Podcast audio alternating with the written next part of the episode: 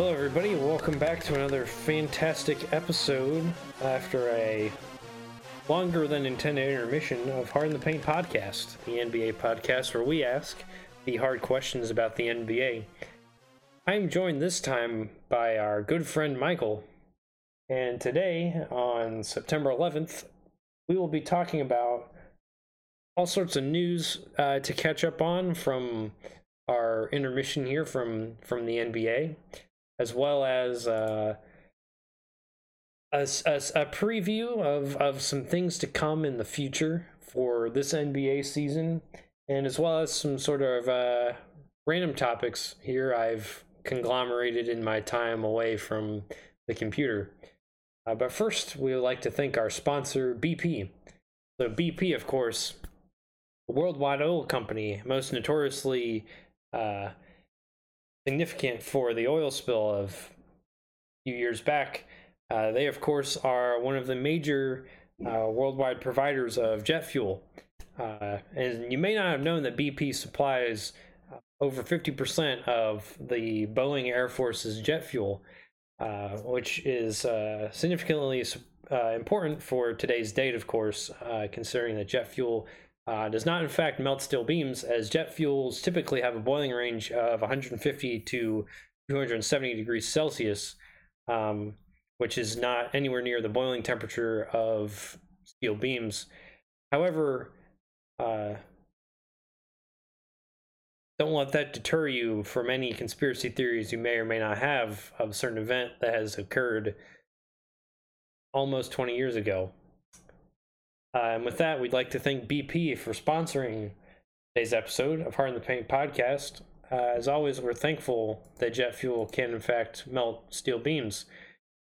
And with that, uh, let's get into probably the most uh, significant news of the kind of last two days here, and that is the Suns' poster child, Devin Booker, has recently uh, been diagnosed with a the need for hand surgery here.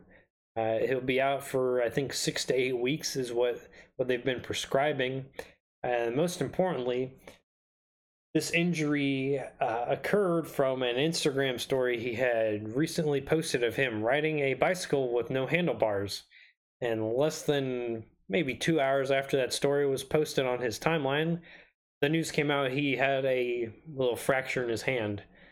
So, uh, what do you what do you think about this tale of the tape, Michael? I think it's lucky that he got paid that max contract first, or the extension. Isn't that something? He is guaranteed uh, so much money for quite potentially would be the dumbest injury to occur to an NBA superstar.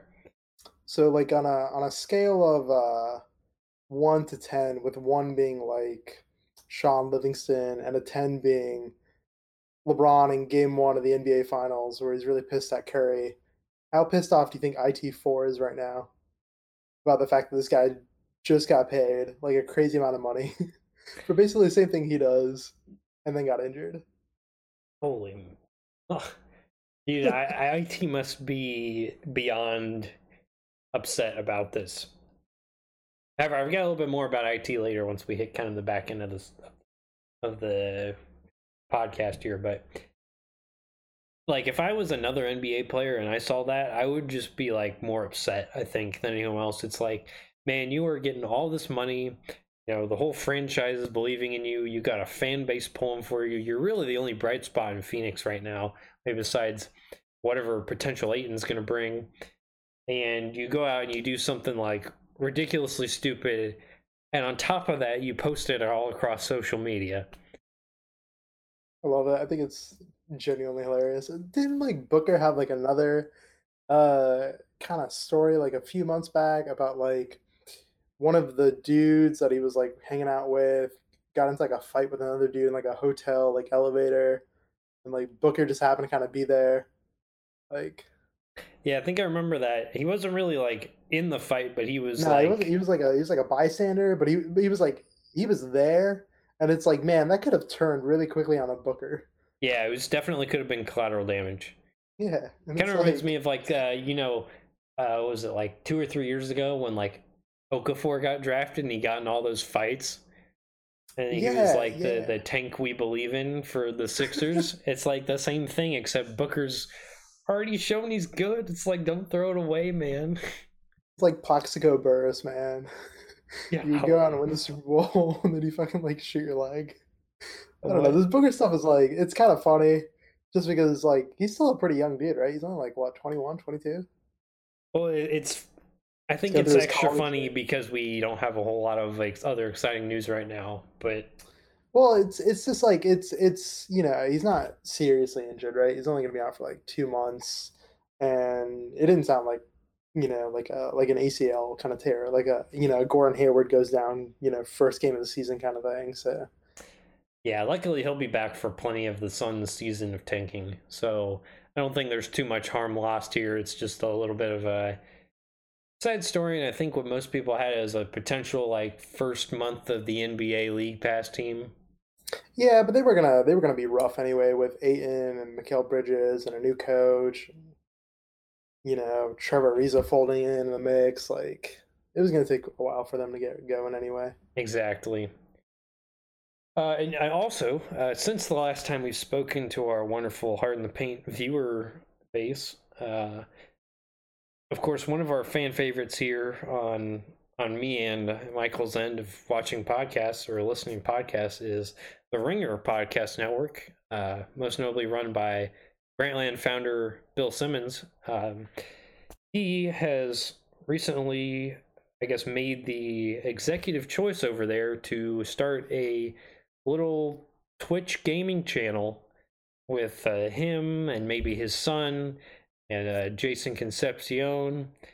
And it, I think it's every Friday they play like uh, Fortnite or some other really topical game of, of the Yeah, moment. they had like Overwatch and they had like a Spider-Man. Like I don't think it was Bill, it was uh one of the other dudes, but he was playing like uh maybe it was Chris Ryan. It was like Spider-Man. I was like, wow, they're really invested in this. Yeah, it's it's a really interesting like sort of move to me in terms of uh, like viewer base, right? Because Yeah. sort of watching people play Fortnite or watching people play Overwatch or whatever is kind of like a like 22 and younger audience. And I feel like the sort of ringer podcast audience is a little bit older than that because you know they talk a lot about like gambling and Yeah, I mean most of them are like kind of that elder millennial, you know, kind of yeah like probably- 22 to 35 you know. Yeah. And then obviously you got Bill Simmons who's like what mid 40s, kind of kind of pulling all the reins, but it's kind of cool that they're expanding this platform and you know they've got the resources right? Like you know two years ago or two and a half years ago when they launched it was like only the nba and now they've got like nfl going politics and technology and food right house of carbs and you know they just got all these like kind of hands in everything now and they're doing everything pretty well which is really surprising Yeah, I think I think a lot of it comes down to sort of just the physical aspect of it. It's like, hey, we've got this great studio space. Know, it's not hard to switch it to a gaming space. You just hook up a console and start streaming it. I mean, they already have great internet over there. On top of it, it's like, all right, we've got you know four mics and a soundproof booth that can everybody can talk to each other. What do people like talking about around the office? You know, we got a movie guy, got a food guy, politics. You know, you name it. It's just like it's easy once you have it all set up, in my opinion. yeah so i mean if anybody at the ringer is looking to hire two more people They love to cross pollinate over there. What can I say? They do. If they were looking for two people with an engineering background in electrical and aerospace. Hey, let's make let's make it fly, boys. Speaking of cross pollinating, uh, the Minnesota Timberwolves have made a couple of interesting hiring moves here in the past couple days. uh, most notably, uh, Luol Deng and Joakim Noah are on their way over to the Timberwolves to reunite with former teammates uh, Jimmy Butler and Derrick Rose and uh, Coach Tom Thibodeau, of course. And Taj Gibson. and Taj Gibson, and uh, I think one or two other guys too. So little did we know that the 2019 Timberwolves would be the 2014 Chicago Bulls. All we Yeah, need you know, is uh, Kirk Hinrich to come out of retirement. This has a lot of vibes of like Batman 5 Superman, where it's like this is a this is an interesting idea if it's like 2003 this doesn't really make sense in like you know 2018 have batman fight superman after all those like batman movies. It's like if you had you know if you did it 15 years ago before like the nolan movies then it's like okay this makes sense. It's like you know if looking at this timberwolves team it's like all right yeah if this is like 2008 2009 and you're looking to kind of grind down the game and you know focus on the mid range a lot and kind of bang it down low. 2018, it's not working. I mean, is out of out of all those guys, is Derrick Rose actually the cheapest player?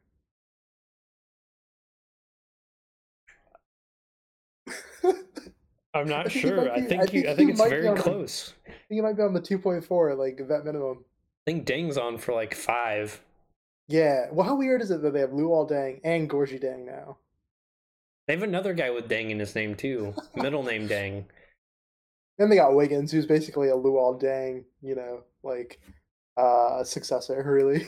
I think he meant Tony Snell's successor. Oh, my bad. uh, it, you know, it's crazy to me. It's like, like I'm gonna watch this because it's like I loved that 2012 Bulls team. Like, even though it was like Derrick Rose went down, it's like they gave Miami a decent shot, and like you know, there's the Nate Robinson heroics and the Kirk Hinrich heroics. It was like, what like what can we scrounge up out of our remaining 10, 10 cast mates? Yeah, but like, uh, so so Minnesota made the eighth seed on that play-in against uh, Denver. Do we see Min- this Minnesota team being a playoff team again? I have severe doubts. They're going to be in that eighth seed play-in, I think, again. You think so? I think they're going to tumble down. I think they're going to be in that kind of 12 to, to 13 kind of range. I think I think you're going to see this team implode. I think you've got too many uh kind of just too much weirdness going on. You got you got Thibs and these former Bulls players and then you got Wiggins who they haven't been able to figure out since he's been there. And then you got Jimmy Butler and he might leave after this year, and then he got KAT, and it's like. Yeah, importantly, it's you know you mentioned this chemistry problems that have been going on. We've kind of covered in the past, but you know Towns and Butler haven't re-upped yet, and both of those guys can just walk in this next summer. So you've kind of loaded in all of these kind of expiring talent pieces, and maybe you're not paying a whole lot for them. That yeah. still goes to show it's like you could lose six players next season. Yeah, the problem is like after this season, the cap goes up by about seven million across the board, and based on what some other teams are doing, like like the Nets and uh, the Lakers and stuff, you're gonna have about ten teams, about a third of the league, with like pretty valuable cap space uh, that they could you know make an offer on. You know, maybe not KAT or Jimmy, but they might take Wiggins. You know, they might try and restructure that contract a little bit. And it's like this team could be slowly picked apart. Uh, I is is Thibs a coach at the end of the year if they don't make the playoffs? I don't think so. And you got to remember, he's also doing uh, what is that front office duties as well. So oh, that's that never works. yeah, I think that he's kind of a he's gotten his old cash together, but more importantly, he can set up a lot more package deals for things next summer. Whether it's packages for picks or packages for cap space or uh, however they resolve Towns and Butler and stuff. I also think that it has shades of Clippers Doc Rivers when he was trying to reunite that, you know, Celtics team that had won from a couple years back where he eventually got Glen Davis and Paul Pierce and uh, one or two of those other guys. It was like, you know, give props to the guy for loving his guys that have been with him through this, the, the good and the bad times, but like, you got to know when to let go, you know? This is a bad time referring to uh, the Ray Allen, the Ray Allen schism on that team. oh my gosh ten years. is in the Hall of Fame, and I don't, I don't know. I don't think any of them showed up, right? I don't think or any like, of them did. Okay. The weirdest thing is Rondo, right? Rondo is the the one that has kind of the biggest beef with uh with Ray Allen. Like I, I think Ray Allen and Paul Pierce are pretty chill, and I, I don't think Kevin Garnett. You know, Kevin Garnett seems like one of those guys where it's like, you diss me once and it's like, you know, you're gone like forever. Whereas like Rondo's kind of most vocal about it, and it's kind of weird because Rondo's kind of bounced around a lot lately, and now he's on the Lakers with LeBron. It's like, come on, you did the same thing. You're joining a LeBron team. Yeah, but I don't know. It wasn't so much that it's not like the past three years he's been competing with LeBron for Eastern Conference Finals. You know, he's. I mean, yeah, but I mean, LeBron is still LeBron, right? It's like he think, is kind of the like you know the enemy wasn't really the Miami Heat. The enemy was LeBron, LeBron's team, right? But it was worse that they had gone neck to neck so many times just before that trade. You know, it's like it's like Kevin Durant going to the Warriors, you know. Yeah, but Rondo is a Celtic and now he's a Laker. Yeah, that doesn't make a lot of sense to me. That drives pretty deep. Yikes. Uh, speaking of Lakers coming back uh, from uh, from other places, uh, rumor going around the fantastic r/NBA subreddit is uh, Andrew Bynum might be making his comeback at age 30. Of course, Andrew Bynum, the Laker champion, uh, soon to be Sixer that had repeatedly injured himself by punching fire extinguishers and thus kind of nixed himself out of the league with a bad attitude. Uh, he's only 30 years old, comes to find out. I thought he was a lot older than that. He could very well make a comeback. Now, uh, personally, I think this is just a bunch of rubbish, but uh, it would totally be a great storyline to the Lakers season. It's like, why not? You know, why not come back when the team's finally good, you know? I think it'd be better if he didn't go to the Lakers and instead he went to the Wizards, like him and Dwight. Let's do it. Let's get him, Dwight, John Wall, Beal, Morris, uh, Josh Smith, all in one team. Might as well get Arenas out of retirement. Let's let's just go. Let's see who dies first. You're gonna need to put uh, metal detectors in all those locker rooms. Uh, Wizard staff, just put that up there. Uh, next up, as well as potential players kind of returning back to LeBron teams, uh, in a desperation move by Rodney Hood, he has re-signed with the Cavaliers for, I think it was like three million or something. Just a guy that needs a place to be. Didn't get a lot of playing time last year.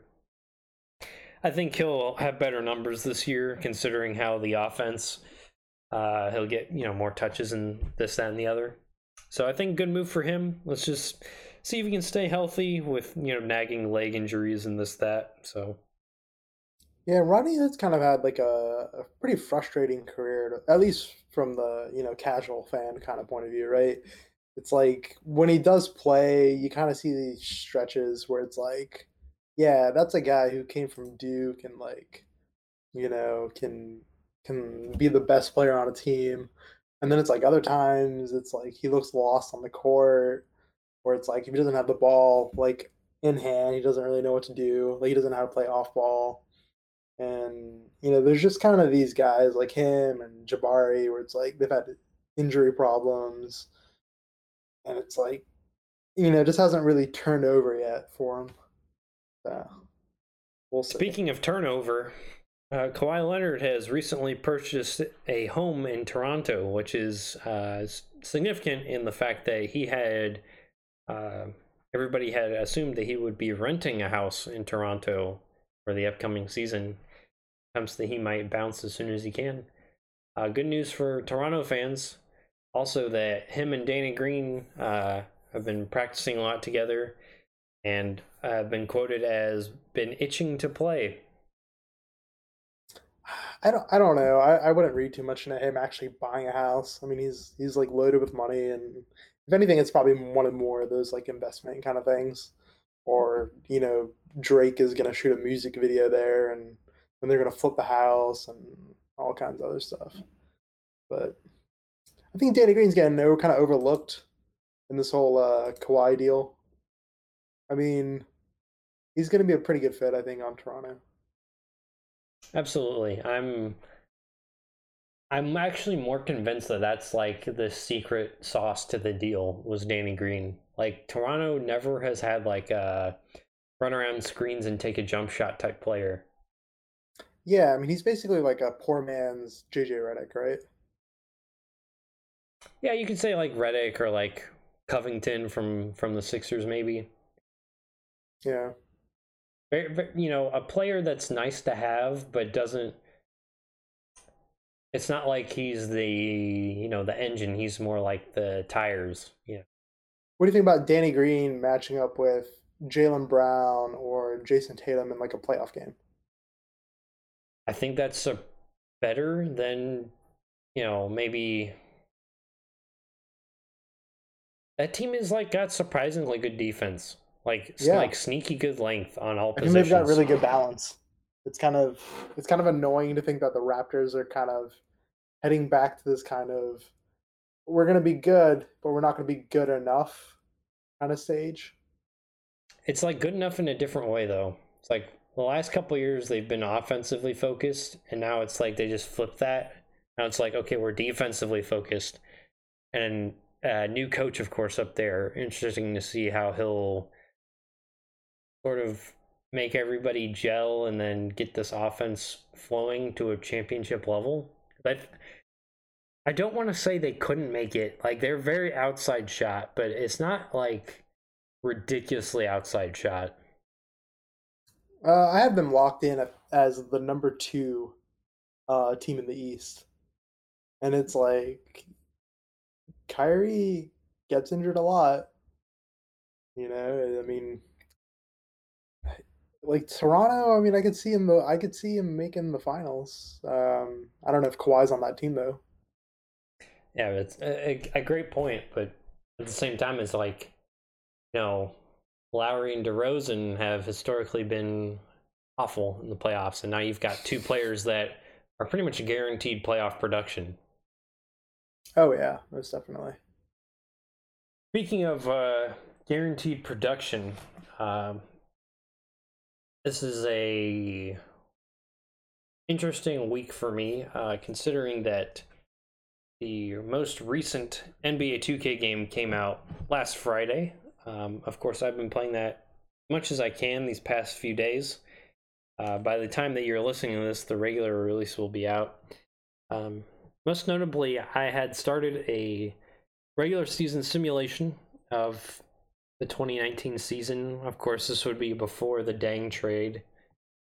Uh, but who who the fuck cares about that? So, uh, I I I focus more on the West here because I wanted to see where a couple teams would end up, and I'm about halfway through the regular season right now, and 2K has the Rockets at first seed with Golden State like two games behind.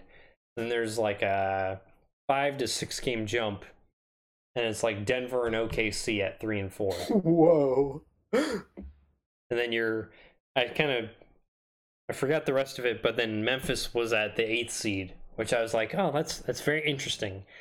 Um, and lo and behold, the IT4 on Denver is a surprisingly good 2K trade deal. It's like uh, that's what's putting them over the edge significantly. Wow. Now, I don't want to put too much investment into what 2K thinks is a good team and what works or not, because there's a lot of fucking retarded logic in that game. However, and they have Michael Porter Jr. playing too, by the way, which we know isn't going to happen. But they have this weird, like, uh, three guard, two forward lineup with like IT4, Murray Harris, and then um, I forget who the other forward is, and then Jokic. And it's like really interesting to think about because it's a lot of like guys that can pass really well. It's like almost like a Euro team. I don't know. It's I, I was I I like sat down and actually played one of the games against mm. Denver. Mm. I was like, this is this is an interesting lineup. I didn't think was going to happen.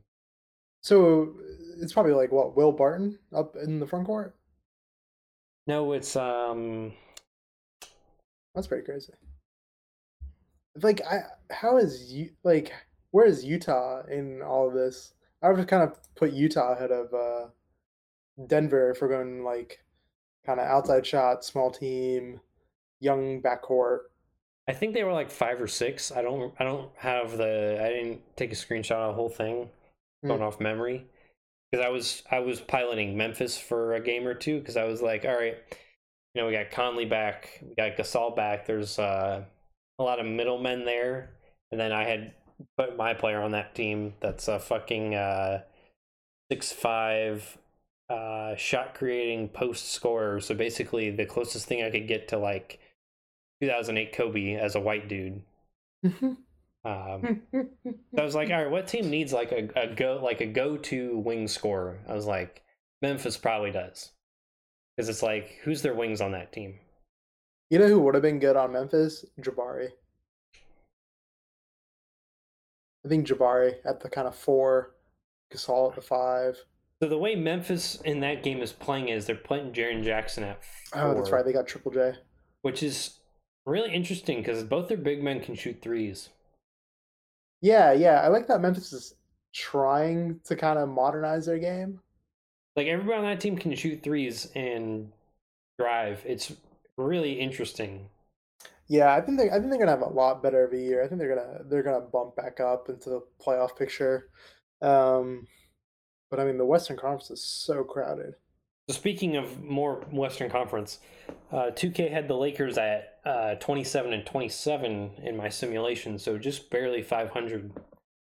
Uh, so, so definitely underperforming according to most people's metrics. Yeah, I mean, I I think the Lakers are at six seed, and I'll give them fifty to fifty three wins. You'd almost be on track there. I mean, 27 27 is a bit over 50% of the way through, but. But then, uh, two other things I wanted to mention about the game. Uh, one is I'm having a lot of fun with it right now. I was playing it just before we started recording this, actually. Um, interesting aspect of the game now is they finally made sort of uh, backdoor cuts and brush screens uh, work, which has Ooh, been a historic problem in the game Yeah, uh, because you could kind of, as you're chasing people around screens, it, it used to be very easy to dodge screens and uh, sort of bump the other player as they were Mm. trying to just deadline sprint through things. And now it's a lot harder to get that lock in bump animation. So it, it makes a lot of plays work that were just like very defective uh, in the past couple years. Additionally, the sort of single player has been it's kind of the same single player as the past couple years where you make a player he's sort of this dual archetype system which is why i was telling like shot creating post score so so those are uh, choices like you can be like a pass first sharpshooter or like a uh, you know uh, uh, glass cleaning stretch four, or you, you can kind of hybridize like kind of two superlatives and Mm. make this player. And this is uh, in two facets is the best year for for that aspect of the game.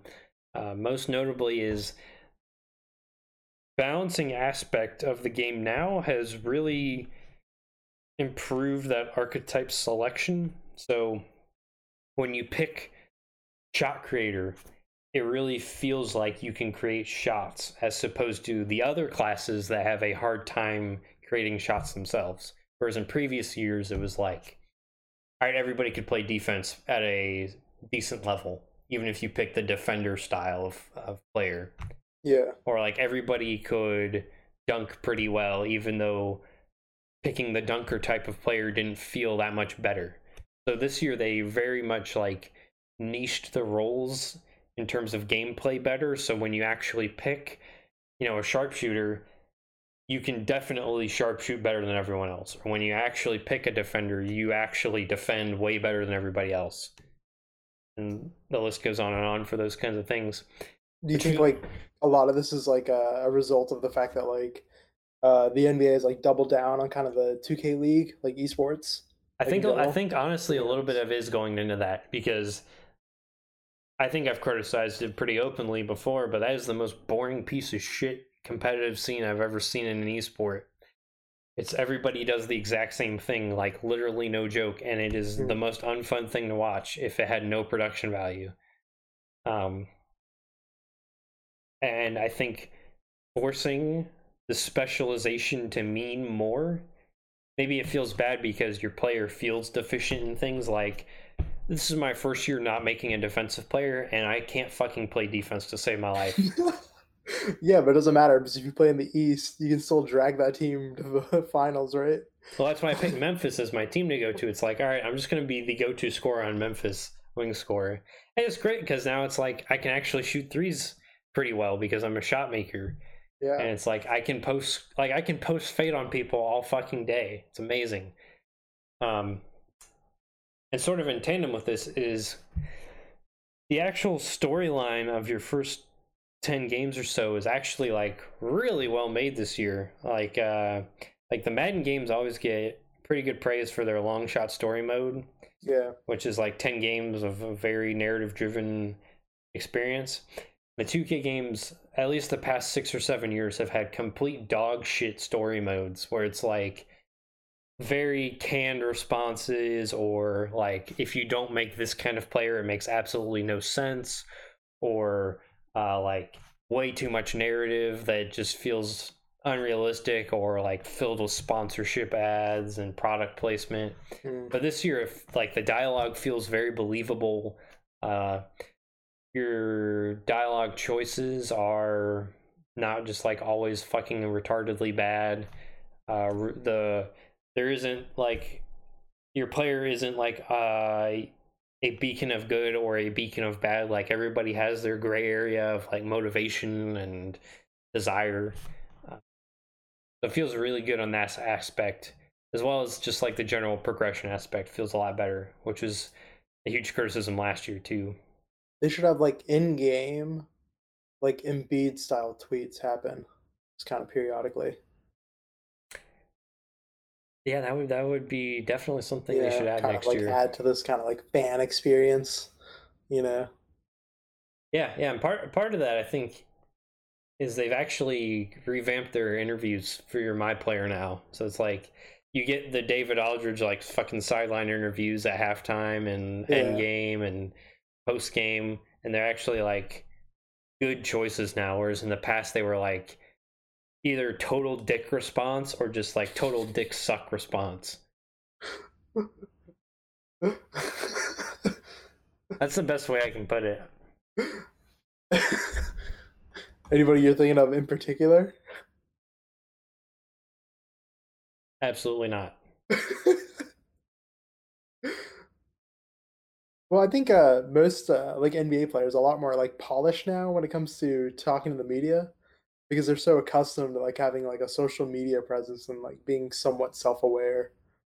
I think they've you you know they understand that they have like a platform of like a brand and so they know that when they give these answers they should probably like you know promote their own sort of brand out there at the same time. So it's interesting to look at that because I personally hate the like PR manufactured response. Like I'd Oh, love yeah, to see yeah. personality more.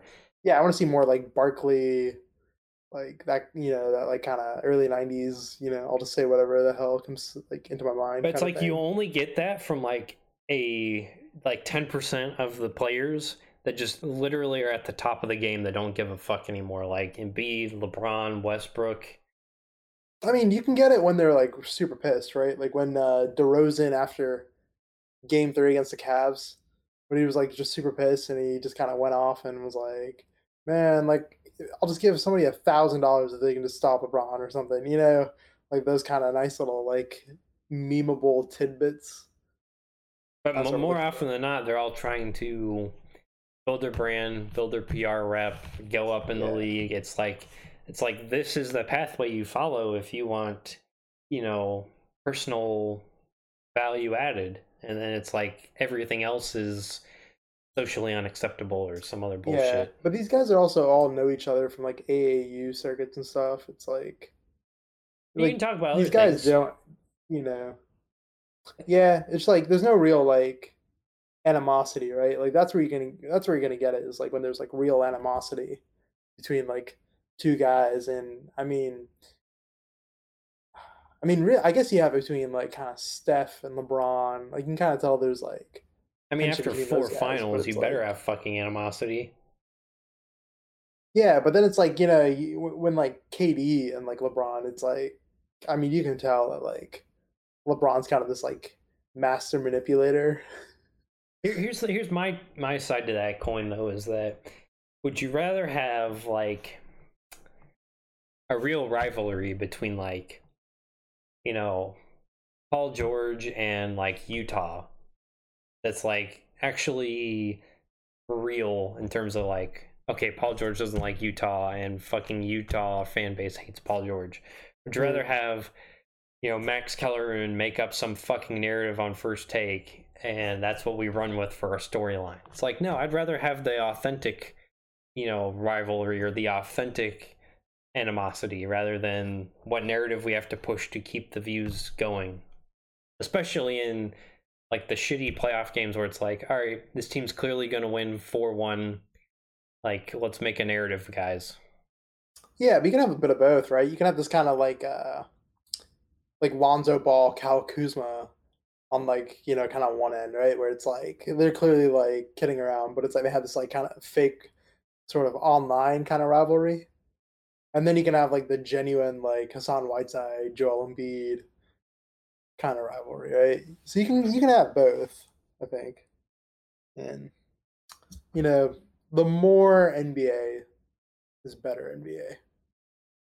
Now, speaking of more NBA, I was listening to a, I think uh, the Clay Travis show, which is the guy famous for saying First Amendment and boobs on ESPN a couple months ago. but uh, he was given the question like, uh, if you were going to invest in a sport right now, or like, or like, what's the biggest problem with the popular sports? It was kind of like a double-ended question and his suggestion was is the he would not invest in the NBA. He thinks it's peaked. He thinks there's a huge um, sort of TV rights bubble with the NBA that's kind of gonna pop soon. And then his second part of that was um, he thinks that there's too much in sort of a technological era where we can have Netflix, you know, Twitch streams, 100 other sports, any channel we want. There's an entertainment competition between 27 of the NBA teams and everything else. Whereas when it's those top three or four teams that can actually win a finals, that's when the NBA actually is worth its while. What are your thoughts on those those two takes? Yeah, I mean, I know one of the big criticisms, uh, kind of between the NBA and the NFL is that the NBA, you know, there's really only like five teams any season that can actually win the championship, whereas like the NFL has randomness kind of, you know, built into its its foundations, right? Like last year, the Eagles won the Super Bowl with like a backup quarterback, and like Jacksonville was a game away from the Super Bowl, and you know, like the year before that, Atlanta was in the Super Bowl, and then Carolina, and then Seattle. Like you have this kind of element of randomness outside of the Patriots that you don't really have in basketball. But when you look at kind of a game similar to basketball in terms of its business, it'd be, you know, like in Europe, it'd be in the EPL and La Liga, where you have only really a handful of teams that are ever truly going to contend for the title. But they're all making crazy amounts of money because it's still built around players and the ideas of even if it's a regular game, it can be interesting because the uh, you know, quote unquote, like worst team beats them, right? Like if in let's say it's like November, right, when NBA's kind of you know hasn't really kind of gained steam or you know kind of that initial first two weeks of the NBA's back and then it kind of goes back down. And then let's say Golden State is playing the Kings and the Kings beat Golden State. Like that's that's gonna be like a a headline amongst you know just kind of casual NBA fans that like Golden State got their ass kicked. I think I think the the sort of and I think you touched on this a little bit. I stepped away for a minute to get a drink in the middle of that, but um, you know, when you're looking at other sports leagues, like anybody that makes the playoffs has a non-zero chance of winning the title. Whereas in the NBA, it feels like eighth seed is pretty much a guaranteed not going to win. The same with the seventh, and maybe even the sixth. Yeah. And I think that's the problem, right? It's like either either your playoff format's wrong, or you have you know seven seven game series is wrong, or Yeah, but I mean, it's really hard to create that kind of parity, right? Like the NBA is the sport is built on the idea of, you know, a strong player, right? Like if you have LeBron, you can get to the finals. It doesn't matter like who else is on that team, right? I mean, we just saw that with the Cavs. But in the NFL, you have so many more players in kind of very specific positions with like, you know, strategy and the fact that you're taking these kind of breaks every few seconds to like come up with different plays. Whereas the NBA is a little bit more free flow. So you kind of have to react like a little quicker. Whereas in the NFL, it's a little bit more like, you know, you can call plays one at a time and like look at a defense and then exploit it. And, you know, if you're missing your receiver for like one week, it doesn't like negatively affect you, as well as the fact that there's just less games.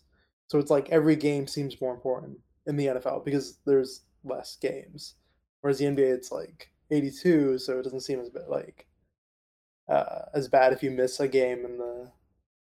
Um, but it's it's also I mean the NBA is also much better than the NFL when it comes to expanding its kind of base, right? We've got the 2K League, the G League, the WNBA. You, you have all these guys on social media that you don't really have in the NFL. You know, like CJ McCollum has a podcast, like Danny Green has a podcast, you know, JJ Redick is on the ringer. So you got these guys kind of expanding in and out, and then you have the most popular like American athlete in LeBron, uh, kind of coordinating everything. You know, like they didn't run into this like anthem problem that the NFL did, and so I think the NBA, you know, they kind of were the first ones to kind of jump into the gambling, sports gambling kind of world a little bit faster than the NFL. They've kind of understood that they're not going to be the premier sport, but they can definitely be like one of the more profitable ones. I, I really like that aspect of the NBA that it's like a players' league, whereas it's like we're we don't really concern ourselves with the organizations at all and what they're doing besides like trades and whatnot. Whereas like the NFL, it's like the organizations are much more of a like public force, I guess. Yeah, it's like uh, you know, when the NBA had like Donald Sterling, right? And he says all of his racist shit. It's like the backlash was like so huge that like we legitimately got to flip the owner on that. Whereas like you look at the, the NFL and it's like all these like owners are just like bashing Kaepernick, right? And it's like you don't really see that same kind of thing except for maybe in Carolina. But generally it's like the owners have a lot more control in the NFL. Yeah, it, I, and that's something I like more about the NBA. You know, maybe it's a more progressive, um, to use a lack for a better word, like Well, I think it's black, industry. it's a blacker league, and that probably has a lot to do with it. Not on the ownership side, though. Oh no, definitely not on the ownership side, but player side. Um, on top of that, you know, just off the nature of having less players means that individual players mean more. Therefore, individual stardom is bigger. And then you've got, you know, the whole accessory culture, I guess, where it's like football, you can't sell cleats to the average person. Like, Yeah, same with soccer or baseball. It's like, you know, you can wear basketball shoes out in public. Doesn't fucking matter. yeah, and it's like uh, all these NBA guys are like so tied in with all these music guys, right? Like like Drake is an ambassador for Toronto. Like that's kind of mind-boggling that like a celebrity is uh, so intertwined with like a team. Yeah, but then think about like the American sports, like baseball. like Dallas Cowboys, like New York Yankees. Like I don't think Lakers are in that same conversation. Uh, I mean, the Lakers are by far like the premier team of the NBA. I mean, they, they are like basketball royalty. But but, but it, it's not like inherently American. You know what I'm saying? I mean, yeah, but like a lot of that has to do with the fact that like baseball has been around for like what hundred years, and like the NFL has been around for like a relatively long time. Like the NBA is kind of fairly new in the fact that people didn't really care until the '60s, and it wasn't really until the '80s that it really became a thing. Like it's only been in kind of those last two generations that like the NBA has like a a real following that people care about. I think I think maybe the point I'm is, I'm making is you can't be like nationalist about the NBA because and and part of what you're saying, but also this like sort of uh, global presence that the game is now reaching, where it's like you got the China League, you got the Euro League, you've got the yeah. Africa outreach, you've got you know maybe you could say there's a nationalist argument for like the world versus US games where it's like, yeah, fuck you, let's go US, you know, or like the Olympics. Yeah. But but the um the sort of like uh global outreach thing kind of loses that American identity, I guess. Yeah, I mean it's because you you you mentioned it, right? Like the NBA is a player league. It's it's just like in uh in soccer.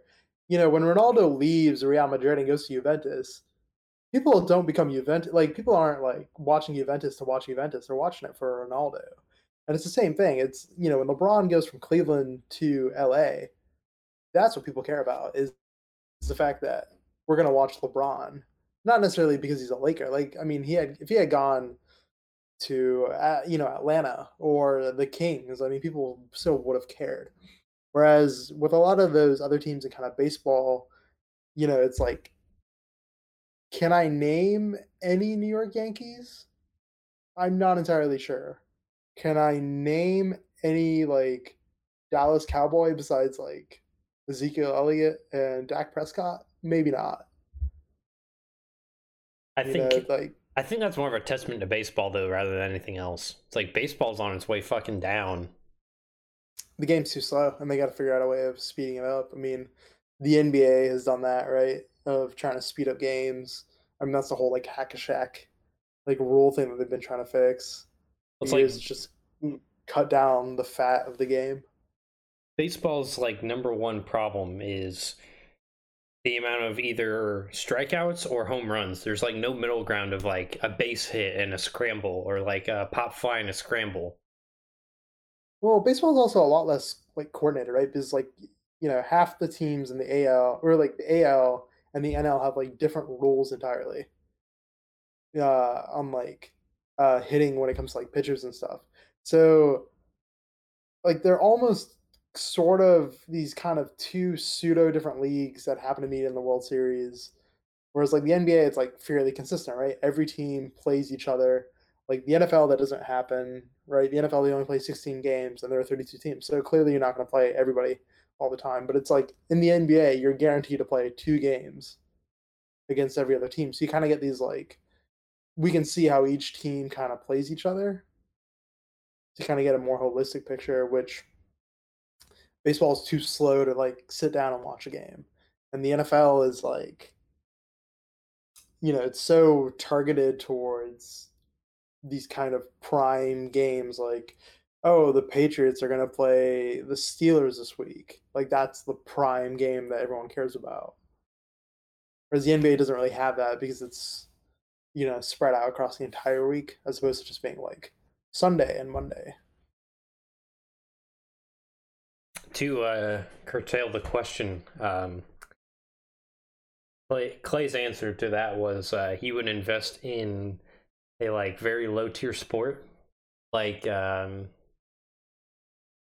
like uh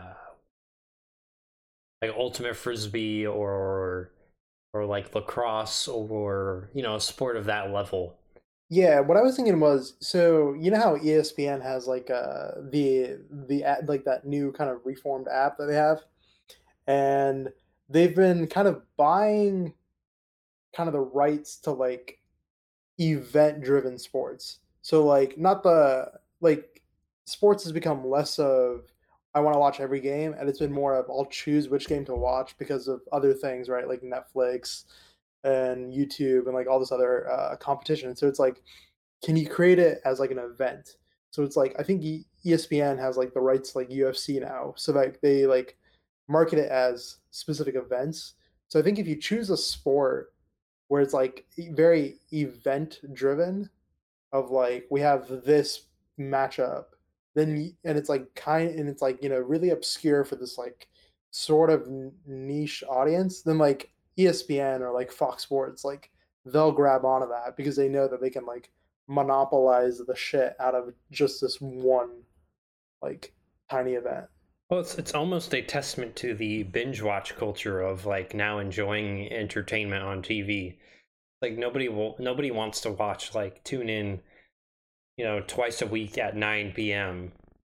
You know, it's like people would rather just kind of sit down on a Saturday and watch like ten episodes in a row. But see, this is like one of the things that I think Netflix really hasn't figured out is that you know Netflix they you know they're they're so known for just kind of dumping like an entire season out in one go, right? But I think they need to kind of change that model for some of their their you know kind of flagship shows because when you think about a show like Game of Thrones, you know, it's one episode a week for 10 weeks.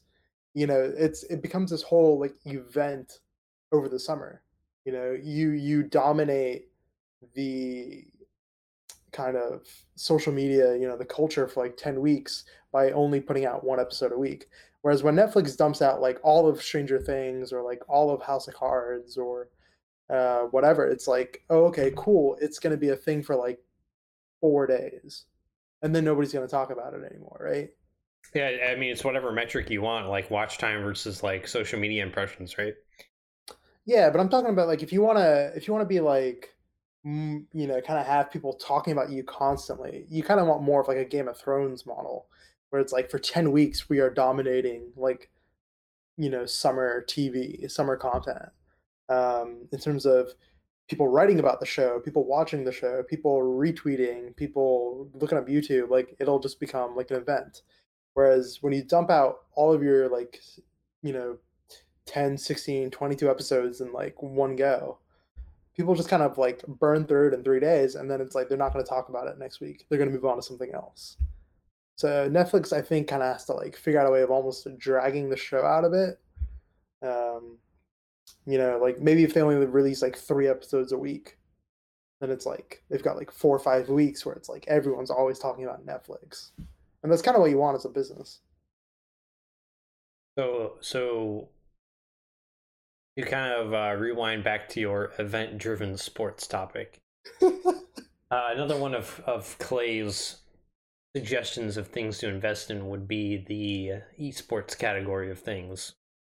And if you look at how a lot of those are run, it's not like a normal season, it's event driven sports. It's like, you know, four days over in like fucking Cologne, Germany, and they have like a fucking group stage and a main event.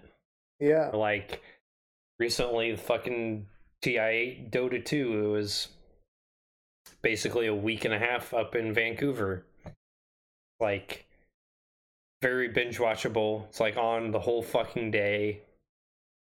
Um yeah, I mean people have short attention spans, right? Like they don't want sort of drag stuff out. They kind of want to be like watch it and then kind of be done with it. Like kind of interact with something and then kind of be done with it and then move on to like the next thing. It's like almost like a movie in a sense but it's also I think this is smart for for the reason that the hardcore fan will dig up the sort of regular season of whatever mediocre tier sport that we're talking about whereas yeah. it it highlights the penultimate aspects of this season for the casual fans to drag them in yeah i mean i mean the the classic argument right for the last couple years has been uh, since you know Kevin Durant went to Golden State, it was almost kind of inevitable that Golden State was going to win the championship, right? So for kind of just the not even casual NBA fan, but just people who only really care about, you know, maybe once the finals start up or like a, you know, a few marquee games here and there, like Christmas Day and um, you know, like when Boston plays Philly or something, like those kind of games. You know, the like their argument is, well, Kevin Durant ruined the NBA because I already know who's gonna win. Whereas, you know, guys like us who watch so many games, it's like, nah, he hasn't ruined the NBA. Sure, would I like to see a bit more of a competitive playoff run? Sure, but the regular season the past like two years has been amazing. You have like, to you have to re-gauge how you find your entertainment value in the regular season. Yeah, I mean, I mean, you know, we, like, you know, you and I can watch like a Utah Charlotte game on like a random Thursday night, and we're gonna find like entertainment in that. We're gonna find things to talk about. We're gonna be like, wow, that's really cool to watch. Donovan Mitchell take on Kemba, and you know all these other kind of intriguing matchups, which most people generally don't care about. Whereas if you're like me and you go see uh, the Sacramento Kings versus the hobbled Memphis lineup from uh, four months ago, you're gonna be like, "Why the fuck did I pay money for these seats?" All right, I will give you that. Seeing it live may not be worth it, but you know, just kind of watch on TV. It's like, sure. Absolutely, and uh, Speaking of watching on TV, uh, that will wrap up our Hard in the Paint podcast episode for this wonderful September 11th, 2018. Uh, again, shout out to BP for supplying the jet fuel necessary to make today possible. Uh, of course, you can follow us on Twitter, SoundCloud, Gmail, any of the associated links. Of course, those are always in the description uh, below and we will be uh, gladly bla- uh, gladly back next time for uh, some more NBA talk. I know uh, we got a little sort of meta there at the end, but you know it's, it's been it's been a little bit of a slow week. We're trying to ease back into sort of the NBA cycle that's kind of gradually ramping up now that training camps and a couple other things are coming to fruition. We would, of course, love to give a shout out to our Hard in the Paint viewer of the fortnight, Triton Markland. So we'd like to thank Triton for his uh, continued support. Maybe one day he'll figure out where his ass went. And with that, we will see you all next time.